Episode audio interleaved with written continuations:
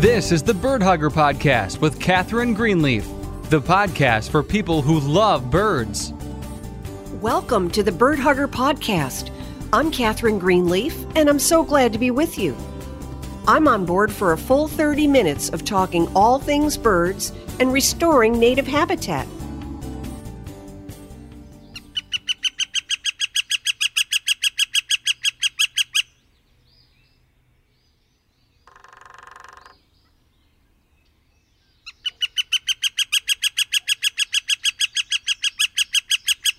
Did you recognize that bird call?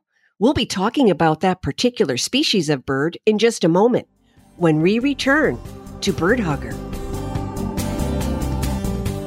What happens when a burnt out college professor living in New England decides to become a wildlife rescuer and rehabilitator? Find out on Bird Hugger, the podcast for people who love birds.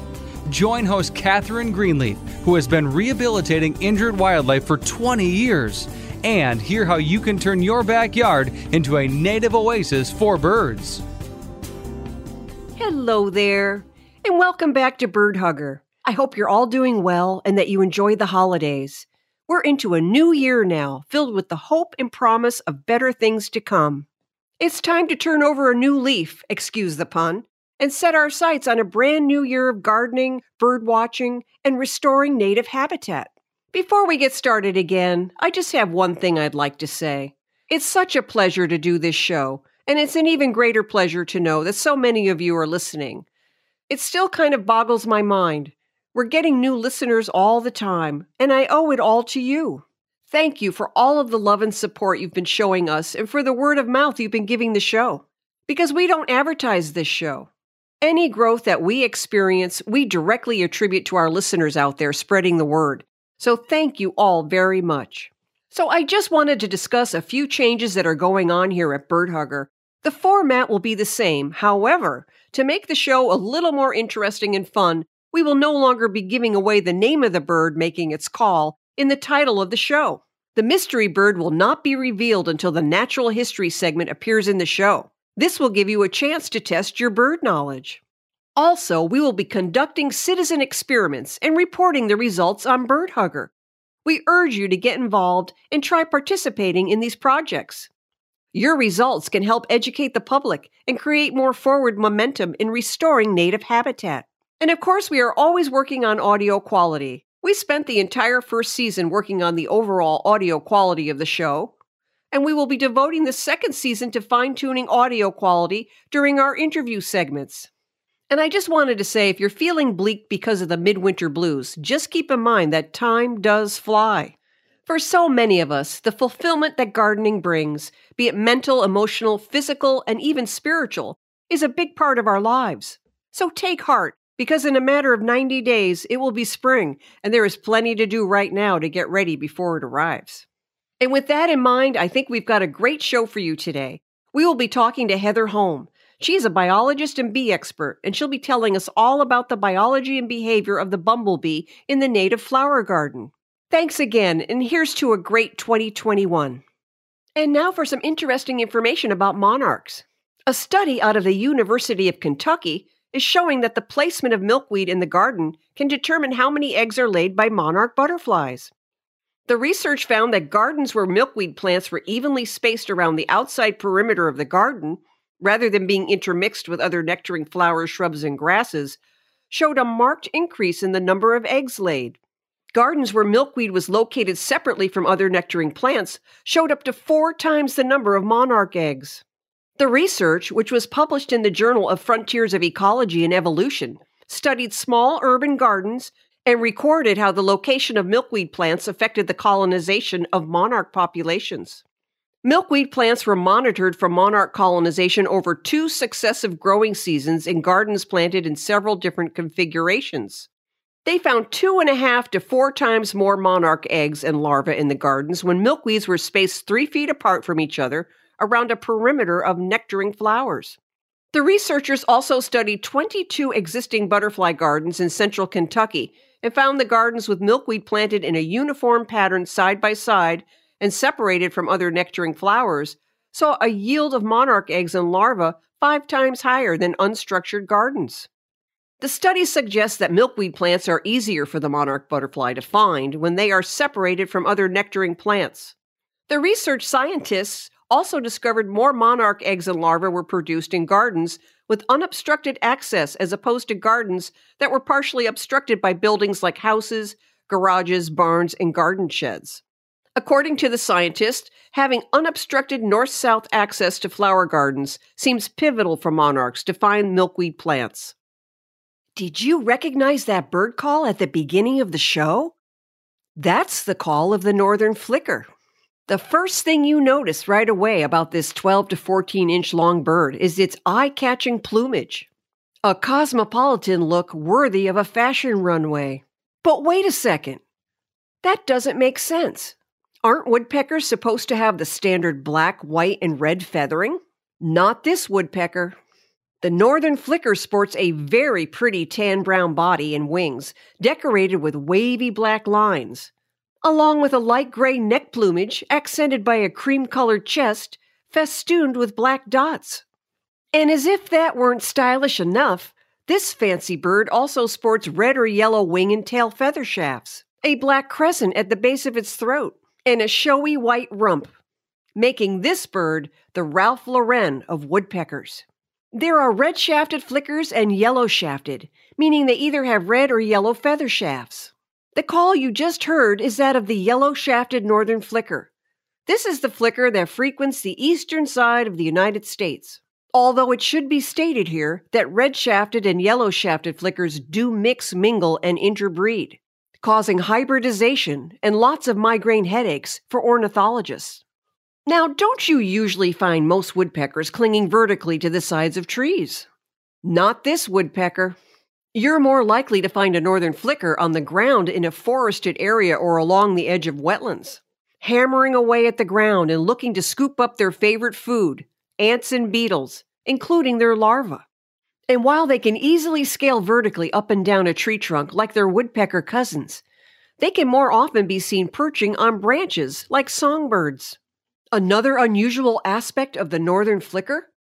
The bird has developed a curved bill, an unusual trait for a woodpecker. It uses this curved bill to dig in the ground and root around for the ants and beetles that it craves.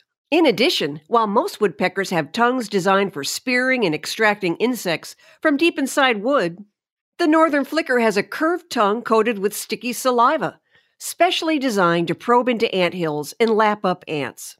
The flicker can consume thousands of ants in a single feeding. The northern flicker is also particularly fond of flies and moths and also enjoys a good snail in season.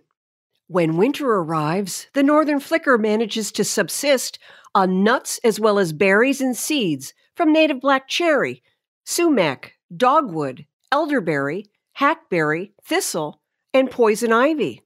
The flicker looks for dead and decaying trees for potential nesting sites and has a preference for white poplar, also known as quaking aspen, which has a tendency to fall prey to heart rot, making the bark and wood easier to drill through. They are not fussy when it comes to choosing nesting sites and will often return to the previous year's nesting site if it is still available. This bird also has no compunctions about reusing cavities that have been previously inhabited by other birds, and will even roost in earthen burrows that are normally used by kingfishers. Flickers fill their nest cavities with wood chips from their excavation to create a soft bed for the eggs and nestlings. The female typically lays five to eight eggs, and the eggs usually hatch within 12 days. And while the northern flicker is not picky when it comes to nesting sites, the males can become quite tempestuous during mating season and will even engage in duels or sword fights with other males, swinging their heads clockwise to brandish their beaks in a threatening manner in order to win over a female. This species wins the trophy for most talkative bird in fact, this bird's happy chattering is loud and can be heard throughout the entire forest. The flicker's call is usually a good sign that spring has arrived. These birds are not only attention seeking with their stylish plumage and joyful call. It should be said flickers put rock and roll drummers to shame. They are famous for their determined tree drilling, another sound that carries throughout the forest, which serves to mark territory with other males and alert mates to their location. Its talent for drawing attention has earned it over 100 folk names, including Hey Ho, Hammerhead, Yellowhammer, Wicka, Ant Woodchuck, Carpenter Bird, Yacker, Yeller, Wickup, Yarrup, and Wake Up. In other words, there's just no ignoring a northern flicker. The northern flicker is the most widespread woodpecker species living in North America. This bird can be found from western Alaska and northern Canada all the way down to Cuba. The oldest known yellow shafted northern flicker lived to be nine years old. If you are enjoying this show and like what we do, please help us out by subscribing or following us on your favorite app to access our free show. That way, you'll get notified of what's coming, you'll never miss a show, and it will help us in the ratings. And now I'd like to introduce Heather Holm. Heather is a biologist, a pollinator conservationist, and an award winning author who has written two books about bees. The first book is titled Pollinators of Native Plants Attract, Observe, and Identify Pollinators and Beneficial Insects with Native Plants. Her second book is Bees, an identification and native plant forage guide, and this book covers native trees, shrubs, and perennials in the Northeast, Great Lakes, and Midwest regions. Heather travels all over the U.S. giving educational presentations about the fascinating world of the native pollinator. Okay, I'm delighted to have Heather Holm join us on the show today. Heather, thank you for joining us. Thanks, Catherine. Great to be here. Yeah, it's great to have you here. My absolute number one favorite insect is bumblebees. So I'm hoping we can talk about bumblebees today. I know you've written several books about bees, but I have a particular fondness for bumblebees. And I'd really like to talk to you today about what their role is in the native flower garden. Could you okay kind of run us through a typical season from the time the queens emerge in the late winter, early spring, all the way to when the new queens go into the nest for the winter, just so people have an understanding of the crucial role that they play in the native garden. Absolutely. I think understanding the life cycle of starting with bumblebees is is really important for people who are being stewards of the land or managing gardens. And as you said, what's different about our bumblebees, most people base their knowledge on how bees behave and how bees live on honeybees. And our native bees are very different. Bumblebees make up a small percentage of native bees that have a social nest. But the big difference between bumblebees and honeybees is that is the nest is annual. So as you said, Catherine, those new queens are coming out of hibernation in the spring. And then they're looking for a place to nest, depending on where you live. I'm in the upper Midwest, so that nest is, has to be in a pretty insulated place, usually below ground in a rodent hole. If you're further south, you may find nests above ground they may even occupy abandoned bird nest boxes in some cases. But what's really critical from a gardening standpoint is that time frame in spring. You need to have a number of different plants offering both pollen and nectar for those queen bumblebees. So, so she has the the nutrients to you know go about her daily activities and to do that nest establishment.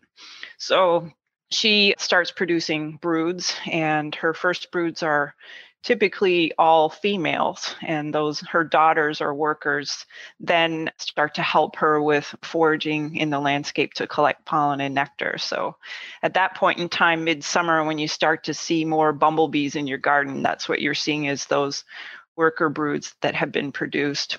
What that means from a colony standpoint is the queen can safely remain in the nest so she's continuing to do all the egg laying and producing more and more broods and later in the summer, our native bumblebee colonies start producing males. And then shortly after that, they start producing the new queens or gynes.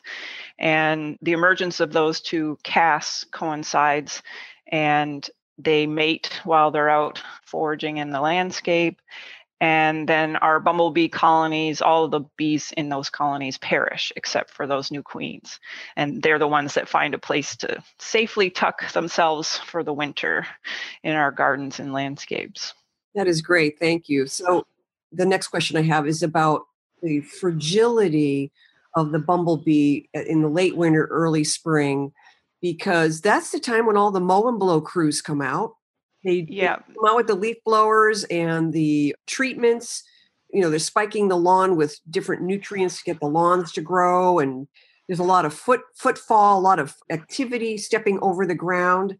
I'm kind of a worry wart, you know, so I don't let anyone in my garden late winter, early spring. What I do is I lie on the lawn, I lie on the grass, and I put my ear to the ground and listen for the buzzing underground. Wow you can sort of figure out the timing of it, you know, if you can hear them buzzing under the leaves. And if I hear that, I don't let anyone come near my yard until yeah, you, totally certain that they've all emerged. Yeah, you made a great point. I mean, people often don't think about those all of those things that you described are disturbances, right? And landscapes that have little or no disturbance typically have higher insect populations. So if we're peeling off all that insulation layers of leaves that have been sitting there for the winter, there's a number of beneficial insects overwintering under the leaf litter and including some sometimes bumblebees depending on where you live. And so you're really doing a lot of damage if that disturbance is occurring before most of those insects are emerging out as adults. One thing you can do is as a phenological cue is to wait until your soil temperatures warm up. So 50 degrees Fahrenheit is a good sort of starting point. You can, I actually in my home garden will measure with just a digital kitchen thermometer. I'll go around and poke different areas of my garden to see what's the soil temperature at because it's just human nature. We get those really nice warm spring days. You know, where I live, the snow is melted. Gardeners are keen to get out and start working in their garden, but it's better to wait and wait as long as possible. It is very difficult because we have long, hard winters here in uh, northern New England, which is where I'm located, and uh, we get cabin fever. We just want to I see people wearing shorts in January outside sometimes. People just get kind of loony. yeah. yep, same same here. Yep. Warm day, the sun is out, everyone gets spring fever and wants to get their gardening all done in a single day. Right. Out right. there for seven or eight hours. And it, it just does so much damage to the not just the bees, but also the plants too. Right. And mm. it's also the the folks who have businesses, you know, they I have people email me and say, "Is it too early because we really want to start working in our, you know, get our clients' gardens ready for spring." And I say, "Hold off, hold off, hold off." But I can understand from a business standpoint that that lull between perhaps their winter decoration, snow plowing season and spring and garden maintenance and planting season, I'm sure they would like a to have that income coming in. Right. You go to any of the big box stores, and the whole front of the outside of the store is heaped 10 feet high with soil amendments and mowers and lime throwers and just about everything you could think of for you know the home and garden enthusiast. So you're saying 50 degrees is a trigger for the queen bumblebee to emerge from their winter den? Not necessarily the queens, but a lot of other beneficial insects will start breaking diapause, which is that suspension of development. And 50 degrees Fahrenheit is sort of the starting point. Every insect has their own cues and unique things that they use for triggers to emerge, whether they're in the ground or under plant debris. So it's really it's really variable. It's just you know 50 degrees is just a really generalized basic starting point for people to think about and and my intent in telling people that is just for them to understand those first few weeks in the spring even though you've had warm day temperatures that soil temperature isn't warming up very quickly so if at all possible to use you know to do some some measurements in your home garden to get a better sense of when it's appropriate to start tromping around and doing some garden work. Right. And that 50 degrees, does that have to occur for a certain number of days before the insects start to emerge or the bees start to emerge? Yeah, generally, you know, soil doesn't backtrack too much unless, uh, you know, with climate change, where you live in the Northeast and where I live, we've had some pretty wacky springs where we have a warm up and then then we'll have a, a snow event in April and the temperatures will recede and drop back in that situation. And that's another reason why it's better to wait because we have, you know, significant changing weather patterns that are really impacting a lot of those early spring species. I've been monitoring, for example, a nesting aggregation of a solitary bee. It's one of the first species that comes out of the ground in the spring. And they emerged here the last day of March. And then a week after their emergence, we had a significant snowfall that the snow lasted on the ground for another 10 days. So that's pretty that's a pretty precarious situation because there isn't anything blooming in the landscape for those males or females to find food and they you know will start really depleting all the fat stores that they have and energy stores and burning them up before they're able to get to work in producing the next generation so that I think a lot of those early early spring species are will be impacted with our changing weather. So the queen bumblebee emerges from her underground den and it, like you say is starving, right?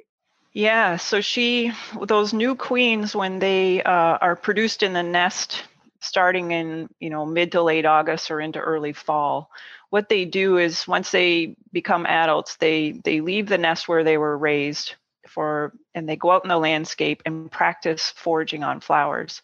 They get some experience visiting different flowers, learning how to manipulate them, but the more critical piece to that is that they're consuming nectars of different flowering plants and it's those nectars that are helping them build fat stores. And if they don't have an adequate or really nutritious set of plants out in the landscape, then they may not survive the winter because it's those fat stores that they burn through while they're hibernating. And so when spring comes around, and again, talking about those weather, crazy weather events, you know, those queens are completely depleted. They've they've made it through the winter, and that's why early spring plants are really, really critical for them. Otherwise, they won't survive.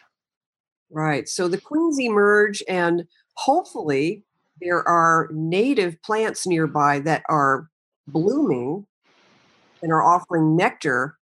Nectar and then pollen as well. If they they're starting to build nests, they need pollen. So willows is a really critical one for where you live in the Northeast or where I am. That's generally one of the first blooming plants in spring. And willows are very nutritious, provide both nectar and pollen. They're separate male and female plants, but generally they're usually growing in the same thicket or area or wetland. If you're really keen on finding some some of those bumblebee species that emerge really early, find find some willows and camp out there and you'll see some queens. Right. Now, what if someone does not have willows nearby? Well, there's some other flowering trees such as red maple. That's a really early spring blooming species. Bumblebees don't use red maple as much, but red maple is provides some of the first forage for our solitary native bees that are coming out early in spring. So that's something to think about. People often think pollinator gardening or gardening for bees just is with just perennials and trees and shrubs really play a critical role in spring and are often filling that that first spring sort of subset of phenological overlap of blooming plants. So, flowering trees, flowering shrubs, dogwoods, viburnums, uh, things such as you know our, many of our native shrubs bloom fairly early, and they would be providing pollen and nectar for for many of our native bees.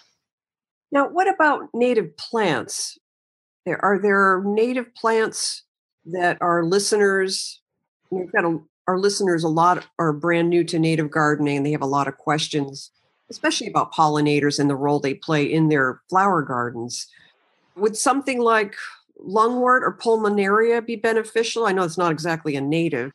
Yeah, lungwort's in the related to borage. It does get visitation by spring bumblebees. A similar plant would be Virginia bluebells. That's a that's a really critical spring bumblebee plant, Dutchman's breeches, often flowers with some of those when those first queens of the earlier species are emerging. So, visitation in early spring is really subtle, and that's the other thing to think about. It's not this pollinator bonanza, as I call it, in the middle of summer when you have all these different flowering plants aggregated together and every a lot of things going on it takes a keen observer to really see bee visitation in the spring. So those queens are, especially in where you are in, in wooded northeast, they're going to be spending a lot of time in, in woodlands looking for some of those early spring blooming plants for, for nectar and pollen sources as well. Now, what about something like bleeding heart? Bleeding heart is similar to the Dutchman's breeches, so it will receive visitation by bumblebees as well. It's got, you know, more complex. That's a thing to talk about as well. Is it's the the flower shape and the flower form will really dictate what kind of bee could visit that plant or bloom, and Dutchman's breeches is similar to bleeding heart. They have really kind of complex flowers that generally only bumblebees are able to manipulate and have tongues long enough to reach the nectaries. Right. And what about native geranium? Native geranium is excellent. It's uh, both a nectar and pollen plant. It also uh, supports a pollen collecting specialist native bee that we have in the eastern US. So that's something that for folks getting into native gardening, one of the really important things about native plants is they they support specialists. So it's similar to planting milkweed for monarch butterflies. We have anywhere from 25 to 37% of native bees in the eastern US that are native plant specialists. So the females will only collect pollen from a certain kind of plant. So we have a wild geranium specialist, and those females only collect wild geranium pollen. So pretty precarious lifestyle being a specialist if your if your host plant isn't out in abundance or availability. Right. So for our listeners, the the ideal scenario for just getting back to bumblebees for a second would be to provide, you know, the willow tree first thing so that the queens have access to the nectar they need to just get caught up and get enough food stores so they can survive spring and then they can go on to their foraging so having a wave of native tree shrubs, and perennials that bloom in succession throughout the entire season. Right, right. The ideal scenario, I guess, for any of the pollinators, but especially if you want bumblebees in your yard. Right. And there's some research out of Massachusetts that's really looking at bumblebee species specific plants. And we used to think most socially nesting bees were what we'd call generalist pollinators, meaning they're they're active for the entire growing season because of the colony life cycle. They will visit any on and all plants that they can access and don't have preferences. But what we're now learning is that they do indeed have preferences. And so one bumblebee species may only have three spring pollen sources. And that could include willow, gooseberry, genus ribes, and then maybe a spring flowering perennial baptisia, for example. Are there three, you know, really critical pollen sources for a given species? So starting to parse out more for the public to understand that not all plants are, are offering both pollen and nectar, and an individual bee may be only seeking one out of the two floral resources. Right.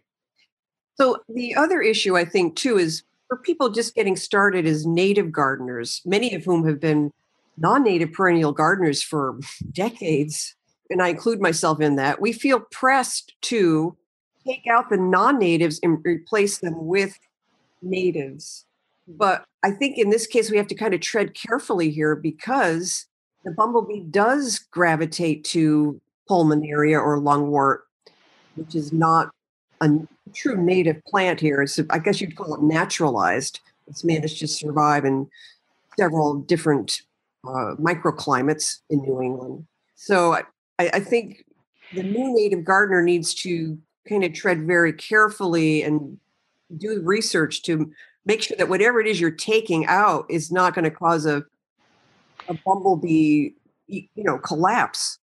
Right yeah i think that's a very good point. So if you're sort of hybridizing your uh, traditional or mostly non-native garden by adding native plants you would want to do so really thoughtfully. And there if you're for example say i'm going to take out all these non-natives and put in these natives but the natives you put in are nectar sources and the non-natives you took out were pollen sources, then you've sort of created an imbalance of what a bee may need for its floral resources. Generally, that's for the summer blooming plants, I would say go ahead and swap out stuff or replace. But you would want to be a little more careful for spring blooming things for sure. Right.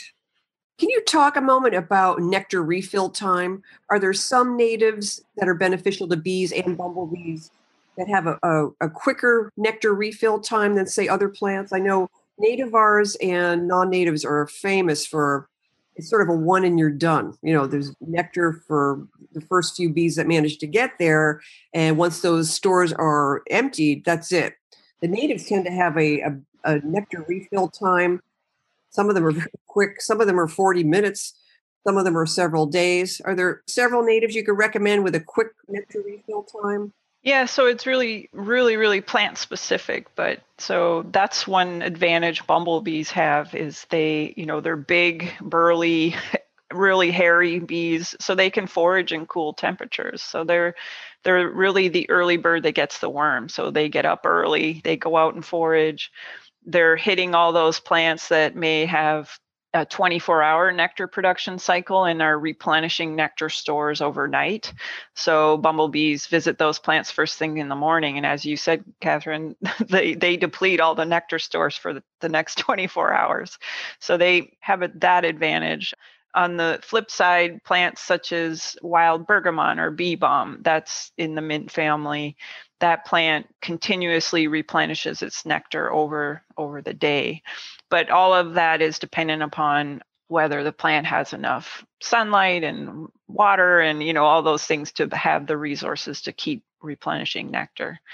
So it's very very plant specific and pollinators take advantage of those nectar production cycles and sort of know when to visit a plant particularly in early early morning so drought like conditions is that going to affect the nectar replenishment abilities of native plants? Absolutely. Yeah. So any stressor like that will diminish the plant's ability to, you know, produce nectar and replenish nectar. There's probably other things at play, soil health, whether the soil is healthy and there's mycorrhizal fungi helping to provide nutrients to the plants in order for them to produce pollen and nectar. So there's a ton of different variables, but the basic thing to think about is if a plant is stressed, it's most likely not going to produce as much, you know, nectar as it would if it had all the moisture and sunlight and conditions that it needs. One of the plants my bumblebees depend upon at the end of the season is the tardiva hydrangea tree. The tardiva offers nonstop nectar. It's like a gourmet buffet for bumblebees. They love it. However, due to the drought like conditions we had, the tardiva did not bloom as fully as it usually does, and the blooms did not last very long. I think my bumblebees really took a hit this year. I can imagine that that's a great plant for a number of flower visiting insects. Predatory wasps love that hydrangea, and you'll find a whole suite of different insects you don't normally see visiting that plant. So, just swinging back to springtime again, let's say because we were just talking about spring fever. It's so hard to control yourself when the weather is nice. I mean, short of locking yourself in a closet, it's really hard to stay away from the yard. So let's say someone wants to dig up a section of the garden to prepare it for new plants. Another part of spring fever, of course, is driving to the garden center and buying everything that hits your eye that is brightly colored. What should the gardener look for so they don't inadvertently dig up a bumblebee nest? That's pretty hard because they're very difficult to know or find. Even their nests, you think, oh, it'd be easy to spot their nests. Their nests are notoriously hard to find, even when people are actively looking for them. And so it's even harder to find an overwintering queen. She's going to be typically below ground, as we talked about, in a rodent hole. She may be tucked into a thick layer of le- underneath a thick layer of leaves. Some have been found overwintering in a compost bin or pile, you know, that's multi-layered and she'll tuck herself in there. You're operating blindly, essentially, because it's really, you wouldn't know that a queen would be there. for solitary bees, if you're observant, then you would know you had nests in the ground the previous growing season. And that would be a place to avoid digging until you see the adults emerge. And then you can start maybe carefully adding some plants in that nesting area. But it's all about sort of being watchful, taking walks through your garden, especially in early spring before the vegetation starts to grow look for nests and that will give you a sense of where the bees like to nest and maybe you can provide similar situations whether it's maybe patchy vegetation or particular soil type that they're attracted to and that will inform you about where and when to to do some digging and planting. The other thing I recommend for people is buy the smallest plant possible. So a lot of our Midwestern native plant growers grow the native plants in deep cell packs, for example. So you're not digging a huge hole, right? You're just digging a two inch diameter hole to plug in this plant that's been growing in a cell pack. And in contrast to buying one gallon perennials, you're out there with your, you know, garden shovel doing some really extensive digging and disturbance to plant plants that size. And you can save a lot of money by buying more smaller plants versus big one gallon plants. And it's all about that disturbance. People that start thinking about just subtly and carefully digging rather than converting a whole area with your big shovel. That's one of the reasons I have stopped dividing perennials unless I absolutely have to, because of the disturbance. Dividing means I have to dig a huge hole, then I have to dig multiple holes to plant the divisions. So I have taken to doing what you just said, planting singly in spots to fill in empty spaces and making the hole as small as possible so I'm not disturbing the soil biome. Digging big holes, I mean, aside from disturbing the nest, is not good for the soil anyway, especially digging large holes in the early spring. It really damages the soil. Right. Any time of year, if you're extensively turning over soil or digging or and tilling is really problematic for soil health yeah, you really want to tread carefully with your soil. It's this living thing that is so important to plant health and so poorly understood and uh, really until recently that we know about all of these symbiotic relationships with soil microorganisms and plants. We've just sort of always treated it like a medium to put plants into, but it's it's a living thing that needs to be cared for like we care for our plants. So tell me, where do the queens like to go to overwinter? It really depends, but one theory is that the new queens really are attracted to the, the smell of rodent nests or former rodent nests. Some bumblebee queens establish their nests in old mouse nests, for example, because the nest is already providing some insulation, insulative materials. So they will even be attracted to that smell for hibernation spots as well once the queen emerges and starts foraging, what's the next step for them? Do they find an entirely new? Yep. So they never would reuse the nest they grew up in. Those nests basically uh, all the materials, the wax pots and so on, break down really quickly, and um, those are never reused. So she would, the new queen would be looking for her own place to nest, and that nest searching period can go from anywhere from a week to two weeks. And i call it the the cinderella period. And so in spring if you're observant if you see a really large bumblebee flying close to the ground sort of weaving you know back and forth over the ground investigating different places i have a boulder wall for example in my garden and the queen will investigate cracks in between the boulders and they'll investigate holes in the ground. So there's this whole sort of nest searching thing that goes on for quite some time until they finally find the the perfect place to to start the nest. So now once the nest is formed, the she lays her eggs and the eggs start to hatch. Yeah, so she establishes the nest and then the most critical thing is finding those plants that are providing pollen. She needs to go and collect a significant amount of pollen and she'll make a large pollen ball. And on that pollen ball, she'll lay multiple eggs. And those eggs are fertilized and they produce her female, her daughters, her workers. And She also will be collecting nectar, and queen bumblebees are similar to honeybees. They have the ability to, to produce wax. They secrete it from uh, from a part of their abdomen. And so she will make wax pots, they're called nectar pots, and she'll go out in the visit flowering plants, consume nectar, store it in her crop, and then when she returns to the nest, she regurgitates nectar into a little nectar pot. And that's kind of her food store. And that's really important because, you know, they're establishing nests in early spring with crazy weather patterns, four or five days of rain, they've got some food to keep them going in the nest. That's not the case for solitary bees. They generally don't store food like that. So they're really susceptible when we have the really wacky weather patterns that don't enable them to get food from flowering plants in the landscape.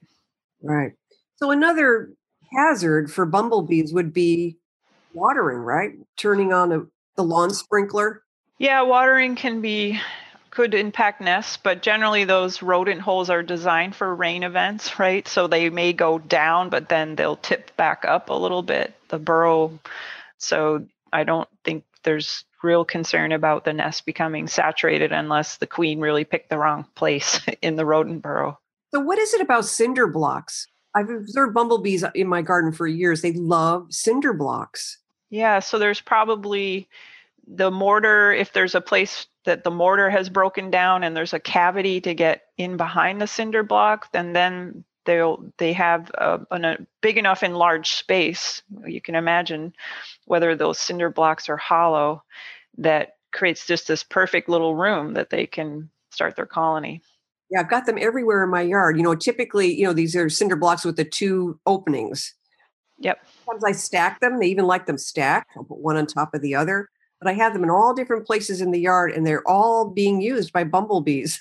That's great. I mean, I think we really are looking for subtle ways to provide supplemental nesting sites for bumblebees like that. Some people have experimented with burying an upside down terracotta pot because the, the drainage hole in the pot would become the entrance and exit, for example.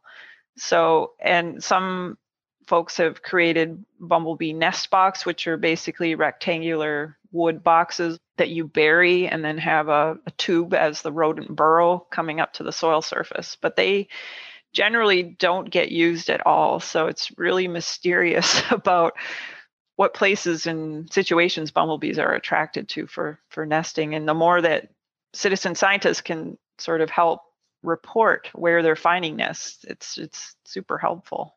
Yeah, they're very picky, aren't they? yep, they're so I said Cinderella. yeah, very very picky. Yeah. Okay, so now the queen bumblebee establishes her cavity nest under the ground. She finds nectar. She lays eggs. The eggs hatch. They eat the nectar that was provided. Or was it the nectar or the pollen? The pollen. Yep. Pollen. The the eggs hatch and they eat the pollen and then they emerge as male and female worker bees. Just females. So just the females are the workers. The males are produced later in the growing season. The queen's mission, if she has a mission and thinks that way, is to produce daughters first because they're they're the workers and help her with rearing more offspring. So that's when the nest truly becomes social. There's the two generations working cooperatively to raise more and more offspring. So, males, not to give them a bad name, but they really don't have a significant role in helping with the, you know, they don't help rear more offspring or once they are produced in the nest and become adults, then they they leave and they don't return. So that's why mid starting in mid to late summer, you see more and more bumblebees out visiting your perhaps flowering perennials in your garden, and you may find ones on cool mornings in late summer, early fall where they're just sitting on the flowers when you go out in, in the morning into your garden. Those are males because they don't have a nest to return to. So so they're just biding their very short window of time that they live as adults to hopefully find some of those new queens that are being produced and coming out to practice their foraging. Some bumblebee species, the males will set up a territory and so that may mean that they they find a, a meadow that's you know has a lot of flowering plants that they think those new queens will come to to to visit the flowers. And they will set up a territory and actually chase out other males so that they have their their space where they are able to find a female to mate with. So mating often will occur on flowers so if you'll find and the males are significantly smaller than those new queens so it's kind of a funny size difference with the mating but she'll mate with more than one male and she'll store that sperm from mating for the winter as she hibernates and then as she is laying eggs and that's what's interesting about bees is they have a sex determination system where the sperm is stored and as they lay eggs they either fertilize or add sperm to the egg or they don't. So eggs that are fertilized produce the female offspring and unfertilized eggs produce males. So it's if you think about it from the nesting colony cycle, she's using up that sperm at the beginning of the growing season and laying all fertilized eggs, producing females. And perhaps when she starts to have less sperm for fertilization, that's when she starts laying the unfertilized eggs to produce males later in the summer. So, as summer comes to an end and fall starts and the temperatures start to drop, both the female worker bees and the male bees will basically die from the cold. The males will die from the cold and just having a very short two to three week lifespan. The workers, they live longer, but they just end up perishing by the end of the growing season. And then the truly hard frost is what kills off the rest of them, except for those new queens that have already hopefully tucked themselves into an insulated place for the winter. Now, do we know how many queens are produced per cavity? Uh, it really depends on the the nest and the species, and you know all the factors such as the availability of flowering plants that are close to the the nesting site, but a bumblebee colony can produce a very small number, a couple hundred bumblebees in total, or maybe 700. So the, the number of queens can be quite low, you know, 20, 100 would be a lot of new queens produced. So similar to a honeybee hive, the, the new queens are fed a, a more, a larger diet. And the quantity and quality of food that any bee receives as as larva as they consume it will determine their adult size. So queen bumblebees are significantly larger than their workers or males, and they need that sort of bigger abdominal housing for those fat stores we talked about and uh, ovaries because they're laying a significant number of eggs so they need that sort of larger size to accommodate all those things. Right. So at the end of the season, I imagine the the the new females that have emerged who are meant to be queens for the following year, they are out foraging on as much nectar as they can to fatten up. Do they take any food sources with them into their new nest to get through the winter, or is whatever they eat is what they have to survive on? Yeah, generally, whatever they consume is what the builds the stores for them to hibernate. So they're not on a warm winter day leaving to go find some nectar sources. that's it. So that's why those fall blooming plants in our gardens are really critical. We talked about the asters and goldenrods and also our native sunflowers are have nectars that are very high in amino acids and the amino acids are sort of a secondary component in nectar that help those queens build the fat stores that they need. So nutrition it's is really important for spring and fall for the for our native bumblebees. Now, is there any difference in the type of cavity they seek out at the end of the summer versus the nest they look for in the spring? Is it another rodent burrow? Yeah, it's generally a similar site to where they would seek out a nesting site. So it could be related to rodents or a chipmunk burrow, or like we talked about, a really thick compost pile might provide enough insulation above ground. But generally, they're going to probably weather the freeze thaw and weather patterns throughout the winter if they are below ground versus above ground. Now, I understand there are some pollinators that will, besides nectar and pollen, will also gather plant parts like leaves and blossoms and take them back to their nests. Does the bumblebee do anything like that? No, bumblebees, they're just pollen and nectar collectors, if you put it that way. Um, yes, but you're right. We have a number of our native solitary bees will be collecting different plant materials. Um, and usually it's for above ground nesting bees, so bees that are nesting in cavities. And they will use different natural plant materials to create partitions and also to cap the end of the cavity. So many bees in the leafcutter bee family will cut pieces of leaves, and some species will keep the leaf as a cut piece and overlap that, forming a, a leaf cylinder. And that's just an extra envelope that they create inside the cavity for their individual larvae to develop.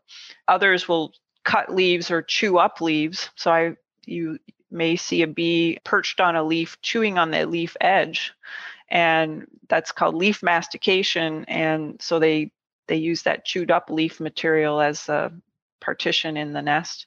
And then we have bees that will collect plant resins. So, really sticky substances such as pine sap that they seek out, collect, carry back to their nest clasped in their mandibles. Because can you imagine trying to handle plant uh, pine pine sap?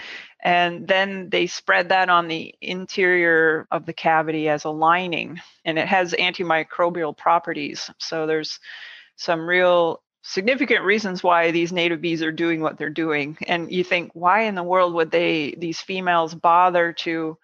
They have to spend so much time finding adequate supply of pollen and nectar to, you know, continue rearing more offspring than to spend extra time and energy collecting these additional plant materials to line and partition their nests. So, yeah. Could you just for a moment talk about some of the misconceptions people may have? Could you explain the differences between the non native honeybee and the bumblebee? The bumblebee is more of a generalist, right? While the honeybee tends to visit only certain plant species, the bumblebee might actually be more of an effective pollinator. Would that be pushing it a little? So, bumblebees, yeah, we talked about we used to think they were generalists, but now we are finding that they do have specific flower preferences, and each species will have their own sort of suite or subset of plants that they like to visit. But regarding pollination, bumblebees in general are better pollinators than honeybees. If you know, if you compared one to one, as we talked about, they, they can fly in cooler temperatures. They have much longer tongues than honeybees they're bigger and stronger and so they're able to manipulate more complex flower forms.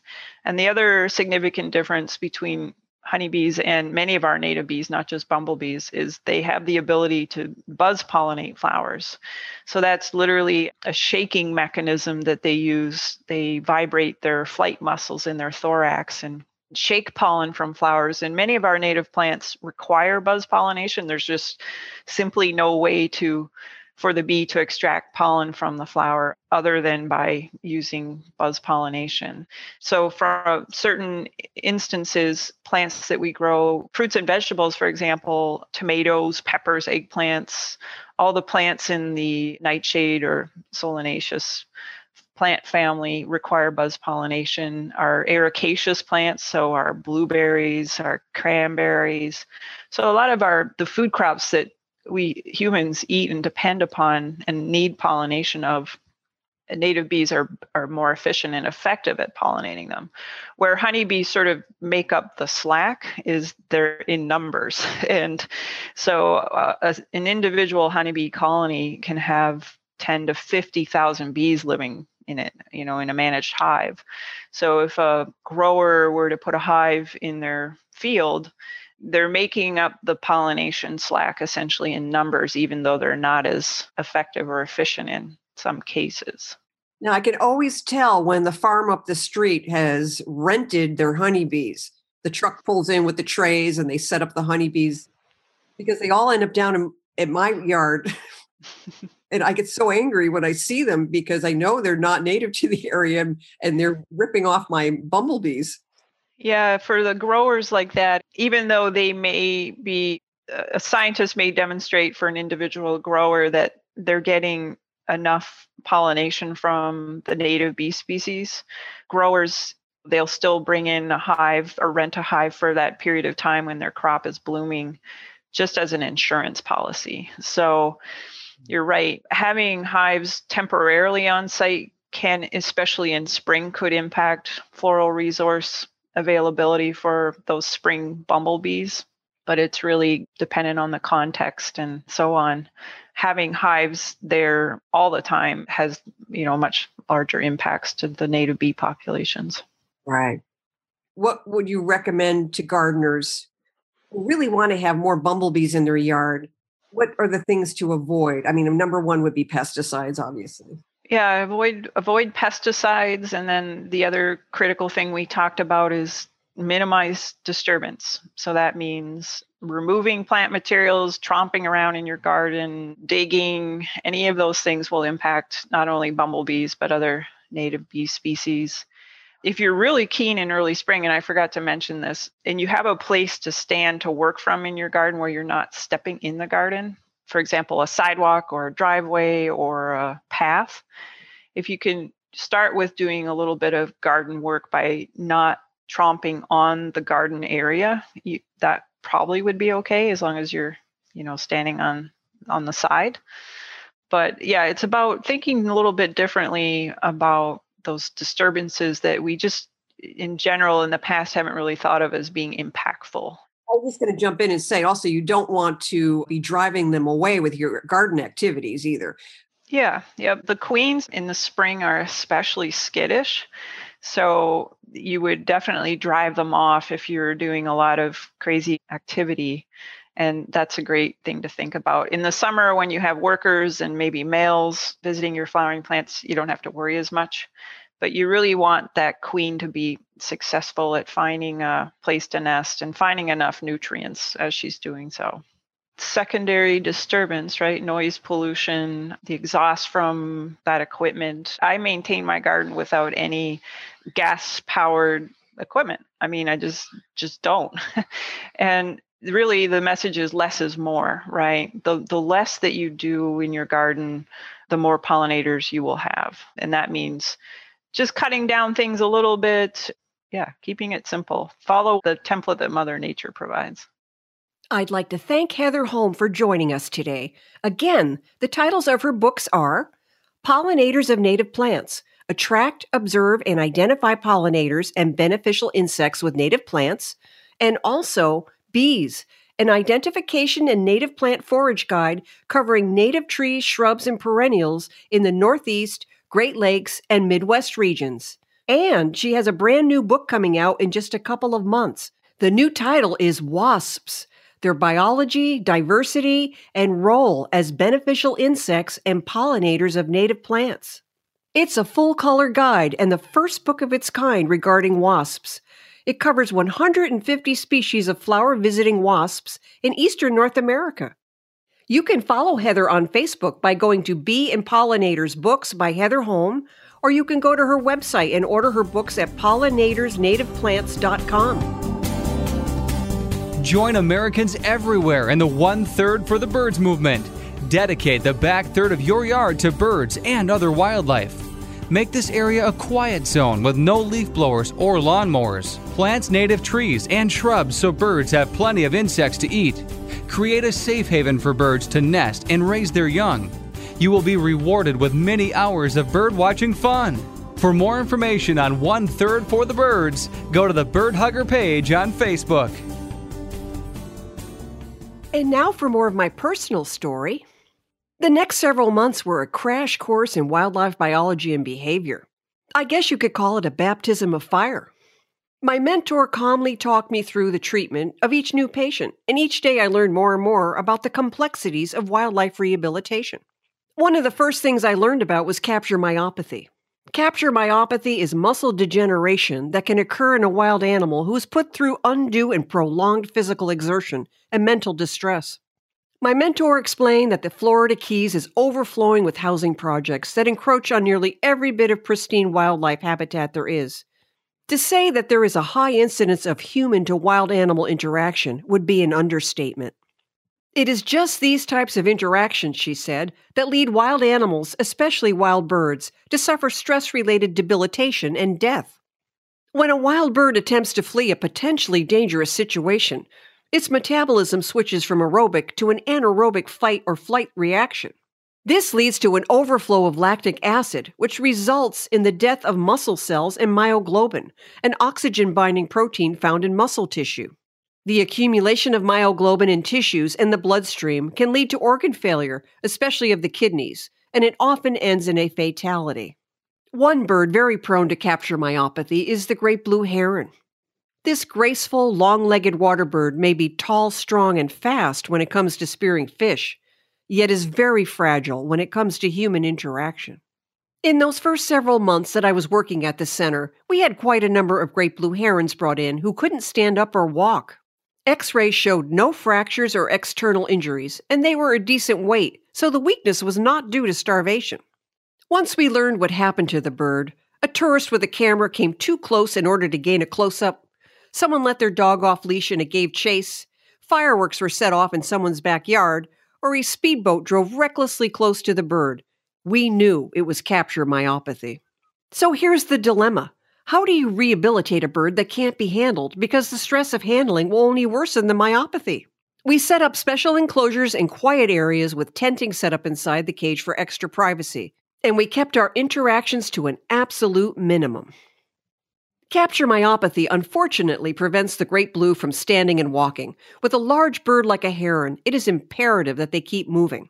Without movement, the blood flow to their three foot long legs is decreased to a perilous point, and the feet and legs begin to die. So we employed special slings, we employed water therapy, we employed special medications, and yet some of them still died. It was frustrating and heartbreaking, and I got my first big taste of just how challenging this job was going to be. The euphoria of the first few weeks was gone. Yet another heron had died, and my mentor could see I was going to lose composure. She told me to meet her outside, and we both walked around the perimeter of the center. We walked together quietly for a while, and then she looked at me point blank and said, There's something you need to understand. These birds are not coming to us for summer camp. They are here because they're at death's door. The truth is, we will be able to help many of them, but not all of them. I nodded my head in agreement, but the tears were still falling. I just couldn't stand to see another bird suffering. You have to let go of the ones that don't make it, she said. If you don't, you will go crazy. Take it from someone who knows. I was very quiet at dinner that night, and my husband could tell something in me had changed. I wasn't my exuberant self, telling him excitedly about the stories of all the birds that had come into the center that day for help. I was quiet because I was trying to decide if I was strong enough to continue. If I did go back, I would have to accept the losses along with the recoveries. I felt a part of my innocence drop away as I fell asleep that night. And that's it for today's episode, everybody. Thanks so much for joining us. We really appreciate it. Have a great week and enjoy the birds. Bye for now.